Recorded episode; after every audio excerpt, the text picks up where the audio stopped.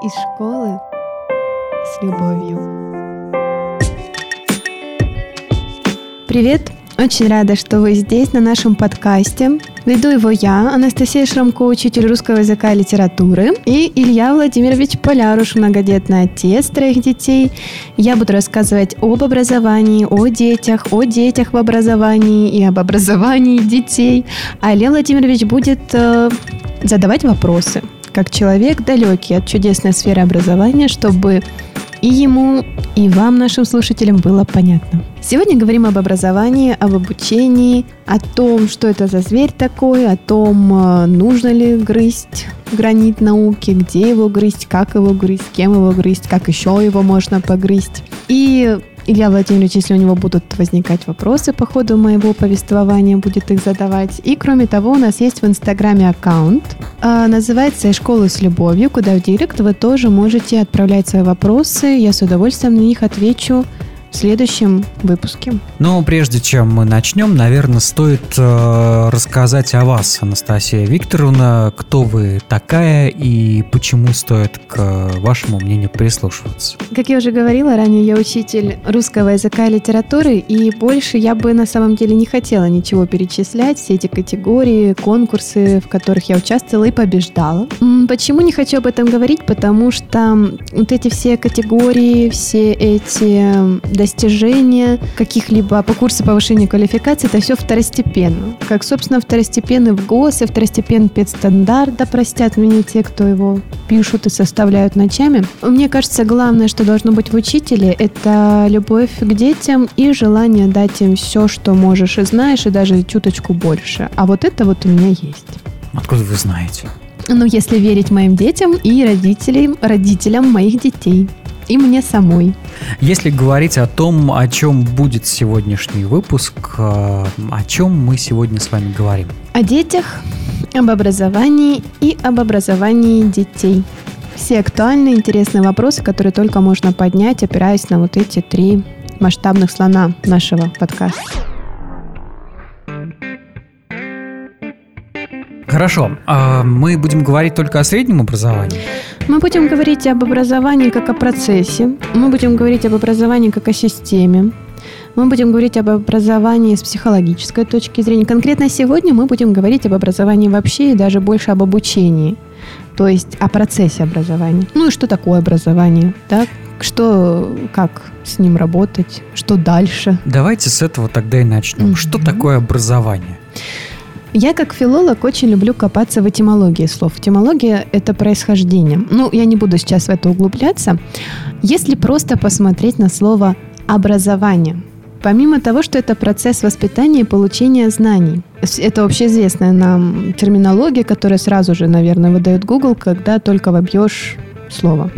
Где еще мы его встречаем? В каком контексте мы еще используем слово образование? В медицинском. В медицинском. Э, еще там в географии есть парочка терминов. Например, образование осадков. Да? Это первое, что мне почему-то в голову приходит, когда я думаю о чем-то помимо школы. В том-то и дело, что образование – это еще и придание какой-то формы. Это формирование, создание. И с этой точки зрения очень интересно посмотреть на процесс взаимодействия с детьми. Потому что, получается, мы ведь не только их учим, что такое хорошо, что такое плохо, что угол прямой – это всегда 90 градусов и так далее.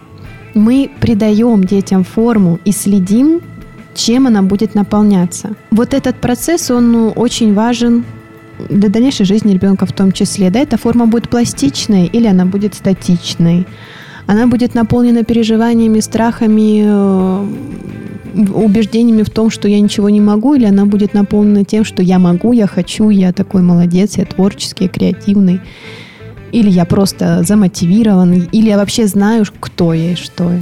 Ну, какую роль при этом э, общеобразовательная школа может сыграть в жизни ребенка? Потому что я, я объясню, я, э, честно говоря, у меня все-таки ощущение, что вот эти как раз-таки вещи, они больше должны лежать на родительских плечах, нежели на общеобразовательных учреждениях. Ну, так-то и наш каст в основном будет для родителей. Как можно этот процесс э, образования для своего ребенка сделать ну, более масштабным? Более разнообразным, чтобы в нем как раз принимала участие не только школа. Но с точки зрения школьной могу сказать, что и учитель огромное э, влияние здесь оказывает и может э, серьезно посодействовать тому же творческому развитию ребенка или становлению ребенка как личности, но тут, конечно, уже какой, смотря какой будет учитель и в чем его цель. Например, просто чтобы они сдали ЕГЭ на 100 баллов, или чтобы они еще в процессе обучения для себя какие-то интересные стороны открывали того же русского языка, математики, биологии, чего угодно.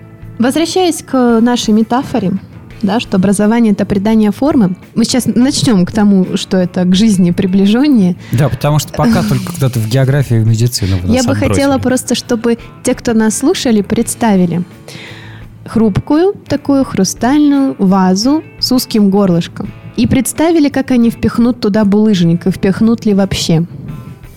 А теперь давайте подумаем, а вдруг ребенок есть та хрупкая ваза, в которую мы пытаемся впихнуть какие-то свои убеждения, представления, школьную программу, которая ему совсем не подходит, и она ему может быть слишком непонятна или слишком проста. Вот что с этим делать? Как улучшить эту ситуацию, как не дать этой вазе рассыпаться в прах, мы как раз сегодня и поговорим. Начнем, пожалуй, с вещей, которые должен знать каждый, довольно хорошо. По крайней мере, каждый, кто так или иначе будет связан с поступлением, например, или связан э, с образованием. Во-первых, у нас э, в Российской Федерации есть статья 43, согласно которой э, каждый человек имеет право точнее даже обязан получить образование, и это образование среднее он получает бесплатно. И это образование ребенку предоставляет родитель или лицо его заменяющее. Таким образом, получается, что аттестат о 9 классах ребенок получает обязательно. Хочет он этого или нет, на семейном образовании или в школу он ходит, но о 9 классах он получает, идет он в 11 класс или нет, решает уже потом сам. Что делать, если мы решили учиться 9 классов? Значит, потом мы можем пойти в техникум и получить уже какую-то профессию, чтобы по ней работать. Мы можем экстерном закончить 10-11 класс, сдать ЕГЭ и идти по программам поступления, и мы можем пойти в колледж, колледж зачастую относится к высшим учебным заведениям. И после того, как э, учащийся оканчивает колледж, он имеет право поступать, если не меняет профиль, на второй курс уже вуза. То есть один год сохраняется некая такая экономия времени. Здесь у вас есть вопросы, как у будущего родителя У меня вопрос только один, э, даже не, не несколько не касающийся вообще всей этой истории. Э, мне кажется, что заставлять человека учиться даже 9 классов, это немножко недемократично. Ну вот как не заставлять, поговорим чуть позже. Давайте сначала разберем, что вообще нам предлагает образование, как это выглядит сейчас. Хорошо, значит, э, решили мы учиться не 9 классов, учимся 11. После 11 класса, кстати, в течение 10 класса еще бы я м- советовала мониторить вступительные экзамены вуза даже не в 11 классе, а в 10 начинать. Почему? Потому что они могут меняться. Например, когда я поступала на учителя русского языка и литературы, обязательными были э, русский, математика, обществознание – Сейчас э, человек, поступающий на тот же самый профиль, уже будет обязательно сдавать э, русский, обществознание, литературу, ну, математику по умолчанию. Ну, то есть уже обязательные вступительные экзамены поменялись. И если бы человек об этом не знал, а ориентировался на прошедшие поступления, соответственно, он бы мог не выбрать литературу, а думать, что ему хватит только обществознания. Поэтому, чтобы правильно выбрать экзамены, которые школьник будет сдавать в конце 11 класса, обязательно нужно мониторить. Правила поступления, они, если я не ошибаюсь, подписываются в июне в вузах, то есть уже летом абитуриент, потенциальный абитуриент будет уже знать, что ему нужно будет сдавать. А если немножко отмотать назад, а, то, о чем вы говорите, а каким образом можно понять, э, ты хочешь 9 классов заканчивать или 11? Или это родители должны сказать, что вот до 11 класса учись или до 9? Вот мне вот это Ну, мне кажется, родителям лучше узнать, что ребенок, конечно, хочет, нежели э, гнуть свою линию. Мне кажется, ребенок любой в девятом классе хочет тоже как можно быстрее из школы сбежать. Я бы не сказала. Есть э, разные дети, они по-разному реагируют на 10 класс. Кому-то, может быть, вообще не хочется с детством да, прощаться, становиться студентом. Здесь нужно еще ориентироваться на то, а что дальше. Если он слабо представляет, кем он хочет быть, ну а куда он после девятого класса пойдет? Ну хотя можно в колледж, например, поступить. Там уже никто же не заставляет идти потом в ВУЗ по тому же профилю. Можно окончить колледж и поступать в абсолютно другое учебное заведение. Это, конечно, выбор ребенка, его беседы с родителями совместные. Но это, конечно, нужно к консенсусу прийти, а не давить. Не давить, чтобы уходил, если он еще не хочет и не готов, и не давить, чтобы оставался, если опять же он не хочет. И категорически против идти в 10 класс. Хорошо, разобрались. Как-то вот э, добили мы 11 классов и решили куда-нибудь поступать. Э, кроме мониторинга, экзаменов, о которых мы уже говорили, поступающему нужно помнить, потому что, может быть, не все в курсе, особенно если родители давно не интересовались системой высшего образования, у нас не выпускают специалистов. В некоторых вузах могли остаться специальности, но в большинстве своем высшее учебное заведение выпускает сейчас бакалавров, ну и магистров потом, как следующая ступень образования. Бакалавр, бакалавриат является первой ступенью высшего образования, но это не значит, что это какое-то неполное высшее образование. Бакалавр, как и специалист, э, которыми ну, вот мы являемся все, которым больше 25, наверное, лет, и тот, и другой имеет право работать. Ну, то есть окончить, получить диплом и пойти работать. Чем отличается бакалавр от специалиста? У бакалавра более практичное знание – в них меньше научного какого-то обоснования, но оно и не нужно зачастую, когда человек идет, идет работать. То есть, когда я пришла в школу, а, знания более глубокие языка, ну, которые мы там уже лингвистические школы изучали и прочее, прочее, они в школе, естественно, не нужны. Они детям только, ну, для разнообразия могу, особенно олимпиадникам что-то рассказать. Но это в общем курсе русского языка не понадобится человеку. Захочет, он поинтересуется, сам найдет. Но я к тому, что бакалавр, специалист, он обладает, ну, его программа такая была построена обучение, было больше научных каких-то знаний, которые уже скорее пригодятся кандидату, чем, скажем, учителю э, в среднеобразовательной школе. Но если человек желает продолжать научную деятельность и идти в аспирантуру, специалист мог идти сразу, а бакалавр еще должен окончить магистратуру. Здесь что любопытно. Если бакалавр был, скажем, учился 4 года, сейчас бакалавры учатся, могут учиться 5, если у них спаренные профили, ну, то есть дошкольное образование и дополнительное образование, есть такие профили. Если бакалавриат, да, получает у нас э, образование педагогическое, он может в магистратуру идти совершенно по-другому, по юридическому даже, скажем, или по психологии. То есть здесь более широкий спектр такой, к которому человек может обратиться и получить э, тоже профессиональные знания, которые он может применять. Анастасия Викторовна, у меня, может быть, да, тупой я... сейчас будет вопрос, но я просто, знаете, что не понимаю? Я вот, э, мой ребенок, допустим, заканчивает университет, да, э, неважно, бакалавром, магистром, э, по сути, абсолютно значения не имеет, потому что на ту работу, на которую он придет потом, но у него не будут спрашивать, кто ты, магистр, бакалавр и так далее. Ну, по крайней мере, если он пойдет в школу, у него спросят диплом о высшем образовании, и есть э, другие специальности, в которых этот диплом будет нужен. Естественно, если он пойдет ну, я не знаю, менеджером, то у него могут и не спросить, а учились вы именно на менеджера или вы учились на экономиста? Может, Нет, так даже я не об этом лучше. говорю. То есть он ответит, что я учился там на экономиста там, и так далее. Но будет ли вот э, учитываться как раз-таки, он проходил магистратуру или бакалавриат и так далее? Нет, для работы не будет. Магистратура – это, скажем, вторая ступень вообще высшего образования. Это уже по научной лестнице человек идет. Он там потом пишет магистерскую, может поступать в аспирантуру и так далее. Для работы, э, опять же, у бакалавриата практичные навыки, которые уже есть. И он их может на работе показывать во всей своей красе. Идти на магистра, на магистратуру или нет, это уже его выбор.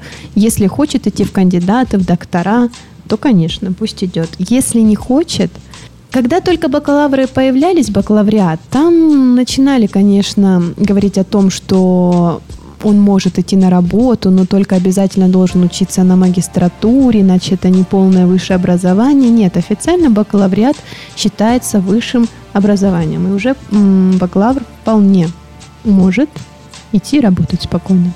Хотя, конечно, требования той организации, в которой он идет работать, конечно, нужно учитывать. Если какая-то прям обязательно предъявляет ему требования, чтобы он еще пошел на магистратуру, ну, тогда придется идти. Хорошо, а вы вот как э, преподаватель в школе, что вы можете посоветовать, да, ну вот, ну, родителям, условно говоря? То есть идти, стоит добивать ребенка уже, а все равно там даже 20-летний, это ну, в какой-то степени еще ребенок, да, которому, возможно, нужно что-то подсказывать. А стоит ему уже добивать знания до уровня там максимального? Или стоит вот бакалавриат и все, как бы иди работай дальше? Вот вы как, ну или как человек просто ответьте. Учитывая, что сейчас дети вообще могут с четвертого курса уходить в свободное плавание, поддаваясь вот этим веяниям инстаграм-вещателей всяких, которые чего только не рассказывают им. Ну, мы об этом тоже будем отдельно uh-huh. говорить, что это такое и как на это реагировать, что с этим делать. Все зависит от того, чем этот 20-летний ребенок планирует заниматься дальше. Только от этого отталкиваемся. Если она ему не нужна для дальнейшей деятельности, если он э, уже, не знаю, со второго курса определился, где-то работает, или понял там, что вот этого ему достаточно, ради бога. Я бы с удовольствием, например, окончила какую-нибудь программу магистратуры, может быть, по учитель, э, учителем, не знаю, французского языка, учителем физкультуры, у них тетради нет на проверку бесконечных. Ну, то есть дело не лишнее, но все зависит, опять же, от э, человека, нужно это ему или нет. Это мы сейчас говорили о том образовании, которое мы привыкли видеть, да, которое все знают э, и хотя бы примерно представляют, что делать после того, как получили аттестат о среднем общем образовании. Но вернемся к образу ваза, о котором я говорила. А что если вот этот булыжник, который мы пытаемся в эту вазу запихнуть, это школа? Что если вот школа не совсем то, что нужно ребенку? Ну, например, если взрослый человек его чем-то не устраивает его работа. Ну, не знаю, графиком, зарплатой, коллективом. Он ведь ее берет и что делает? Не делает. Ну, меняет, может быть, да, если достаточно у него душевных сил для этого, или физических, и, или, или настолько уже их не хватает, наоборот, здесь работать дальше. Суть в том, что взрослый человек может поменять место, где он работает, потому что его что-то не устраивает. Ребенок школу менять не может по собственному желанию. То есть, если ребенка что-то не устраивает, если ему слишком сложной кажется школьная программа, или наоборот слишком простой, потому что одаренных деток тоже очень много, которые бедолаги сидят, быстрее всех работают, например, или и так это уже знают, но вынуждены ходить и скучать. В итоге у них даже может потом успеваемость падать из-за этого, потому что ну, им уже просто ничего не хочется делать. Это уже воспринимается как повседневная скука. У каждой э, семьи свои э, ситуации со школой, хотим, не хотим. Я не говорю, что нужно вот брать и бежать в альтернативное образование, о котором мы сейчас будем говорить. Но есть момент, во-первых, оно может идти второстепенно, то есть дополнительно к э, той школе, в которой ходит ребенок, ради бога. Мы и так детей э, отдаем э, в кружки, зачастую в клубы, какие-нибудь секции и так далее. Но есть ситуации, когда школа, правда, не то место, ну, обычная школа, в которой хотел бы находиться ребенок. Вот что делать тогда? Есть несколько э, вариантов.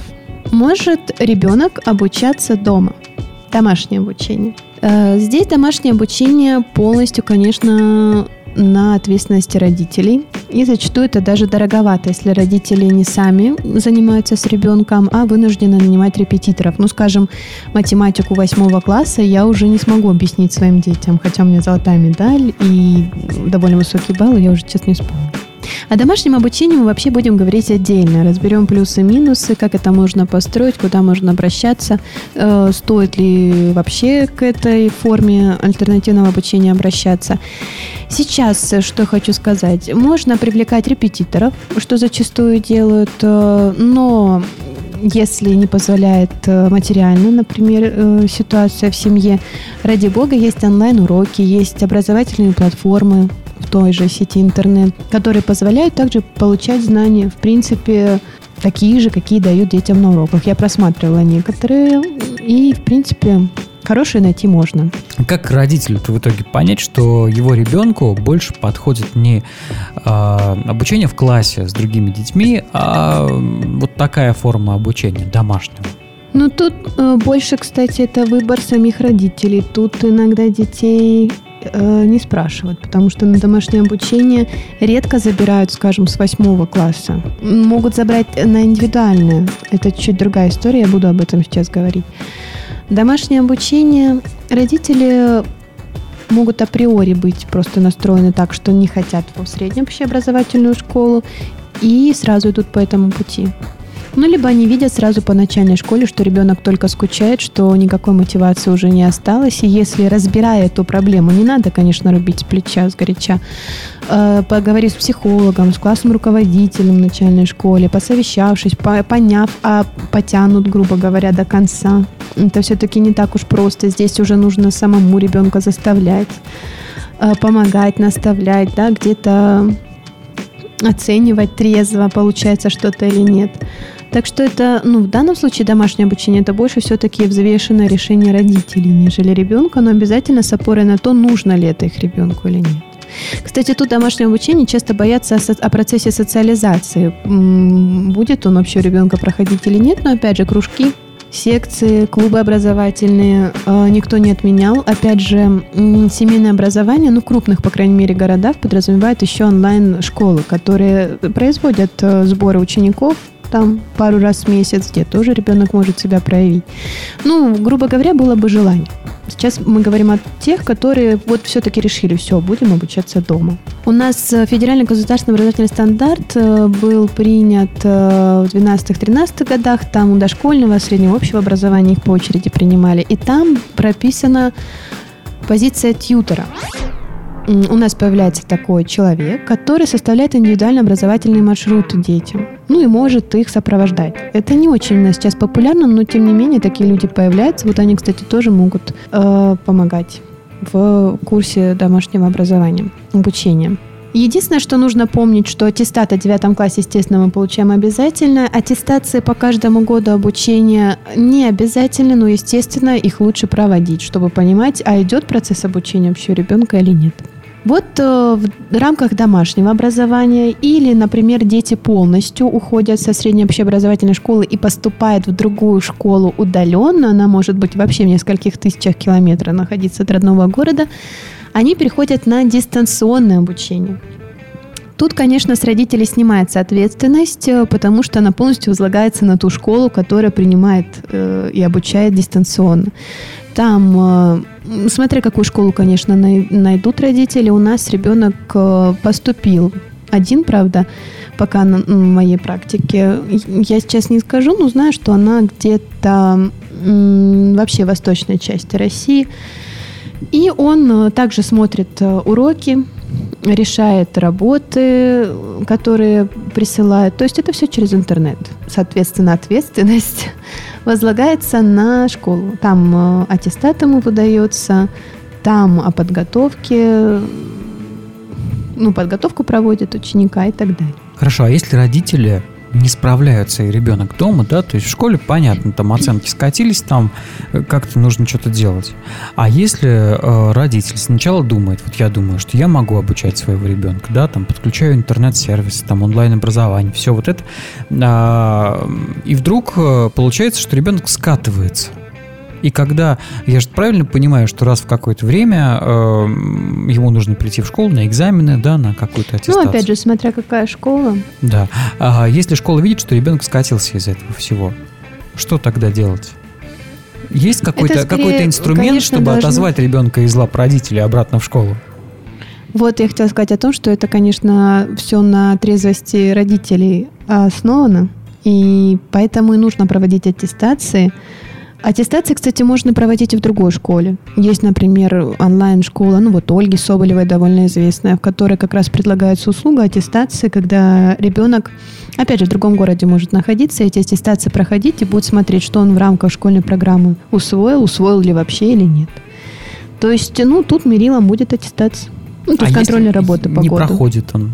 Тогда нужно заворачивать эту историю, похоже. Но если мы не хотим возвращаться в среднюю общеобразовательную школу, Есть индивиду- индивидуальный план обучения в школах, вот во всех. Но проблема в том, что он чаще всего дается по медицинскому заключению. По сути, это как занятие с репетитором. Ну, то есть ученик приходит к учителю, он один, и учитель с ним урок отрабатывает. Ну вот тут, конечно, нет заключения. Если ребенок здоров, бодр, весел, в среднюю общеобразовательную школу не хочет, есть как раз школы с альтернативными методиками или даже системами обучения. Стоит сказать, что это не веяние 21 века, это еще с 20-х веков. Например, в 60-х годах 20 века у нас был, э, была педагогика сотрудничества Монашвили. Он ее реализовал в своей школе. Вплоть до того, что, ну, не вплоть до того, а точнее, это было что-то другое. И как э, любое что-то другое, это пытались закрыть, всячески ругали, но потом, побывав там, э, давали этому существовать дальше, этой школе. То есть э, сейчас у нас есть альтернативные школы с какими-то индивидуальными, да, собственными разработками тех, которых создают. Например, в Питере есть «Апельсин» школа, которая меня очень поражает в хорошем смысле этого слова. Директор Дмитрий Зицер. Э, Там полностью она построена на самоуправлении детей. Они играют очень важную роль. Они могут выбирать, э, они, точнее, там э, составляют правила работы. Ну, конечно, причем э, вот директор Дмитрий, он особого а- авторитарного какого-то орудия не имеет там. Вот если они не согласны с его доводами, которые он им приводит, они могут их не принять в итоге в как э, вывод да, тех э, совещаний, которые они проводят, и по-своему поступить. То есть тут он их Ну, больше... на, каком уровне по-своему? То есть что они могут Ну, они, поменять? вот, например, э, правила поведения на переменах. Они могут снять учителя с урока?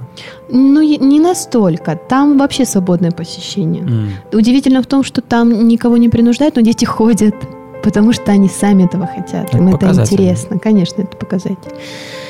Ну, что у них там последнее правило было? Вот тут, конечно, по совету директора, но они к нему прислушались. Они, э, значит, решили так, что в библиотеку человек имеет право в любом случае идти, то есть его там с урока могут отпустить и так далее, но чтобы это не было таким способом прогулять или от чего-то там смыться, или, по крайней мере, чтобы он там, правда, читал, а не просто там просиживал, в библиотеке запрещается пользоваться средствами мобильными. М. Да? То Это есть мудро. э, он пришел в библиотеку, замечательно, э, сколько хочешь сиди, но вот и зачастую, конечно, руки тянутся к книгам, к журналам. Но опять же, в том-то и суть, что дети там заинтересованы, а не просто вот э, развлекаются, туда ходят. Ну и, конечно, чтобы родителям было спокойно, они также проходят вот эти точки аттестации, чтобы понять, э, ну, вообще, успевают они по программе восьмого класса или нет. Но принцип обучения там тоже будет не совсем привычный среднестатистическому да, э, жителю России. Если интересно, это легко, я думаю, можно найти на просторах интер- э, интернета. Апельсин, Дмитрий Зицер, Санкт-Петербург, и там много. И видео даже, по-моему, нек- некоторые там с уроков можно увидеть. Кроме того, у нас, э, ну и во всем мире вообще, есть, например, вальдорские э, системы образования или американские школы их еще называют, но они в крупных городах находятся, к сожалению. Есть школы по системе Монтессори, но тоже их не везде можно найти. Кроме того, если брать по известным школам с альтернативными методиками, ну, в Екатеринбурге, например, есть школа «Парк» Милослава Балабанова, тоже очень интересный, там своеобразный подход к образованию. В том же Санкт-Петербурге, о котором мы говорили, есть эпишкола Михаила Эпштейна. Если говорить о маленьких городах, там э, возникают частные школы, тоже могут э, в себя включать альтернативные методики преподавания. Кроме того, все эти альтернативные школы проводят курсы какие-нибудь летние или вообще параллельные с э, программой школьной для всех желающих, то есть не только для своих учеников. То есть, если это интересно, родителям можно просто погуглить, посмотреть, у всех этих школ есть собственные сайты, и, может быть, найти интересное предложение. Знаете, вот мне как родителю что интересно. С классическим образованием и школой, в которой вы работаете, да, относительно все понятно. Ну, кстати, знаете, о чем хочу сказать? Я-то ведь не ругаю среднюю общеобразовательную школу. Мы сейчас говорим о детях, которые вот это общеобразовательное не вмещаются. Том-то и ну, беда некая в школе, что она общая, что она где-то посередине, она базовая. И вот если ребенок не посередине, если он категорически сзади или категорически спереди, вот мы сейчас преимущественно об альтернативном обучении говорим именно об этих детях. Я к чему просто, да? Угу. ЕГЭ сколько лет проводится? Ой, в этом году, кстати, 10 лет. 10 лет. То есть уже есть, наверное, какой-то срез выпускников вот этих вот альтернативных школ и э, экзамена ЕГЭ. Есть? Они вполне успешно с этим справляются. Если бы на выходе мы получали некачественный продукт, то эти бы школы долго не существовали. В том-то и дело, что преподают по-другому, все вроде бы с ног на голову, но не настолько. То есть там же уроки также по 40 минут, э, предметы. Но как итог, он хорош. То есть мы это не, не провалы на ЕГЭ, и ничего такого страшного там нет. Опять же, если родители беспокоятся, они могут в, любом, в любое время обратиться к аттестации и посмотреть, что ребенок усвоил, что нет. А, я просто клоню к тому, что, мне кажется, должно пройти лет 40 для того, чтобы посмотреть, в принципе, как эти дети, которые проходили через э, не общеобразовательные школы, а через школы, э, ну, вот такие, давайте назовем их э, креативные, ну, с, с иным подходом к образованию. А что из этих детей в итоге получилось в взрослой жизни? Потому что я могу привести очень простой пример. Скажите, пожалуйста, а вы когда в школе, в школьной программе начинаете в русском языке начинаете переходить к... Фонетика. Фонетика. Когда вы начинаете переходить? Ну, это в начальной школе вообще дети начинают ну, в изучать. Классе? Начальную не скажу, а так мы с пятого класса. Ой, да в начальной не с первого класса это, кстати, уже начинают делать. Ну, делать, но не писать и не разбирать. Ну, почему? Слова, разбирают, правильно? разбирают. Нет, да, нет ну не разбор фонетический, но не разбирают, что там э, О под ударением будет О да, без а вот полный фонетический ну, разбор. в пятом, когда? скажем, в пятом хорошо. классе. Вот прям закрепляем и больше не изучаем, а только повторяем и в пятом классе. Пятом. А э, я ходил в школу как раз-таки креативную. Я тут два, двумя пальчиками кавычки делаю. И нам это начали объяснять во втором классе, мы это все писали и делали. В итоге что я получил? И всех своих одноклассников, которые тогда ходили со мной в этот класс, несчастные, э, никто из них нормально по-русски не пишет. Потому ну, что когда во втором классе ребенку говорят, что можно писать вот так, потому что слышится, пишется, все это замечательно. Но во втором классе, если ты ребенку показываешь, что можно и так писать, он в жизни не будет писать больше по-другому. Тут больше вопросы к учителю. Все-таки там надо было четко разграничить, что мы, у нас есть написание слов, когда мы проверяем там водоводы.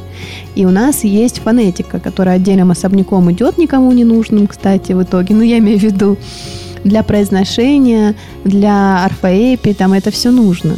А прям в ОГЭ, в ЕГЭ оно не поднимается этот Ну, вопрос. я учился еще во времена до ЕГЭшные, да, и поэтому, наверное, проще. Я за программой скажу вам, кто был моим учителем русского языка и литературы. Это очень ныне известный человек. Хорошо. Ну, вот экспериментально чуть-чуть там допустили промах, видимо. Ну и сколько просуществовала эта э, э, методика экспериментального? Пять лет, насколько мне помнится. Вот. А если мы обращаемся к альтернативным школам сейчас, то, конечно, у них история дольше. Ну, и нужно обращаться, конечно, к тем, у которых история, история дольше пяти лет, у которых выпуски, конечно, есть. Потому что, ну, любой желающий вообще теоретически может открыть образовательный центр и заявить его как альтернативная методика обучения какая-нибудь. Я называла как раз те, которые уже вес имеют. Ну, которые... с какой-то статистикой. Да, уже, конечно. Да. А бросаться в первую попавшуюся, конечно же, не надо.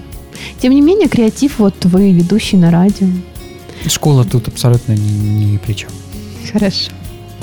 На что стоит вообще обратить внимание? Давайте подытожим, когда мы говорим об альтернативном обучении. Ну, потому что когда мы говорим об общем, там особо не на что обращать внимание, мы уже разобрали, что это за э, путь такой. В альтернативном аттестации, я еще раз повторю, да, то есть она не обязательна, кроме девятого класса, когда мы получаем, ну, сдаем ОГЭ, получаем аттестат, но желательно, естественно, чтобы вы были уверены, что ребенок не отстает. Причем не все дистанционные и онлайн-школы могут выдавать документ государственного образца. На это тоже нужно обращать внимание. Есть специальные площадки онлайн, но опять же онлайн-школы, которые прикрепляют ребенка к какой-то средней общеобразовательной, и там получает он аттестат по сдаче экзамена. То есть тут нужно этот вопрос обязательно уточнять. Ну, и если мы говорим о домашнем образовании, например, ну, когда все-таки родители больше управляют образованием ребенка. И вообще, кстати, если родители хотят, ну, или ребенок хочет, ему не хватает э, той информации, которую ему дают на уроке, всегда можно обращаться к онлайн-платформам, которые только рады предоставить вам онлайн-уроки, какие-то курсы, какие-то лекции.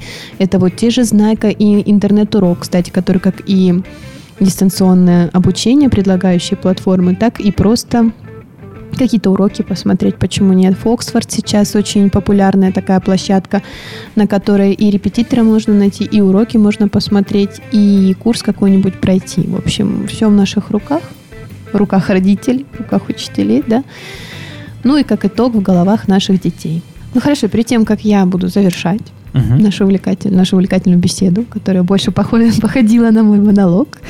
Э, есть у вас вопрос? А, у меня только один вопрос. Вы как человек из э, общего образования, что можете посоветовать той толпе родителей, которая в какой-то момент не понимает, что происходит с ребенком и что с ним делать-то вообще? Ну, не паниковать, конечно, не паниковать. Э, есть классный руководитель, есть психолог школьный, есть психолог не школьный, и не надо стесняться к ним обращаться.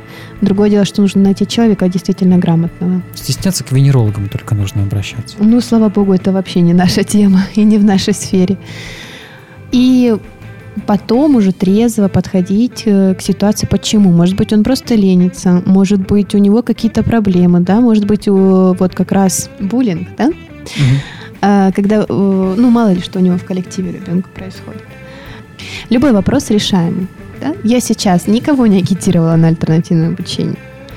Или э, о том, не говорила о том, что школа чем-то плоха. Мы просто рассматривали различные аспекты обучения. Что еще может быть? Потому что ну, немногие знают о том, что можно дистанционно вообще уехать, например, куда-то, и, и если там совсем все плохо с образованием, получить его дистанционно. Не все ведь об этом знают. Вот почему мы об этом говорим. Школа-то это, тем более сейчас э, в ГОС, который был э, введен все-таки не так уж и давно, тем не менее плоды свои дает. Э, по крайней мере, интерактивные технологии, которыми, ну, по сути, заставляют пользоваться. Э, метапредметные связи, которые учитель... Метапредметные, то есть это какое-то, ну, скажем, явление общее, которое тонкой красной нитью такое идет через русский, через историю, через литературу. То есть э, школа да, это довольно консервативная система, но модернизируется. Потихоньку мы раскачиваемся, мы идем вперед. Приходят молодые педагоги, они инициативные, они интересные, они яркие, они близки к детям по возрасту и по духу, а поэтому, а поэтому дети им верят. То есть э, не все так, не так страшен, не так страшна мама, как ее рисуют дети, да, не так страшен черт, поэтому будем знать, в принципе, что происходит, что делается, что можно делать. Ну а если вооружен, предупрежден, предупрежден, да, то вооружен. Предупрежден. Предупрежден. Если предупрежден, то вооружен. Хорошо, если вопросов у вас больше нет, напоминаем, что нам вы можете присылать вопросы. В Инстаграме находим наш профиль из школы с любовью и в Директ любой вопрос, который вам интересен, будем только рады. Ну а завершая разговор наш сегодняшний, хотелось бы еще раз повторить, что мы не вырубаем, мы не лепим то, что нам надо из ребенка, мы создаем форму, в, котором ему, в которой ему самому будет удобнее находиться. И пытаемся э, помочь стать ему самим собой, а не тем, кем папа или мама хотели бы его видеть, или там система образования даже. Стать самим собой или даже лучшей версией себя. Из школы с любовью.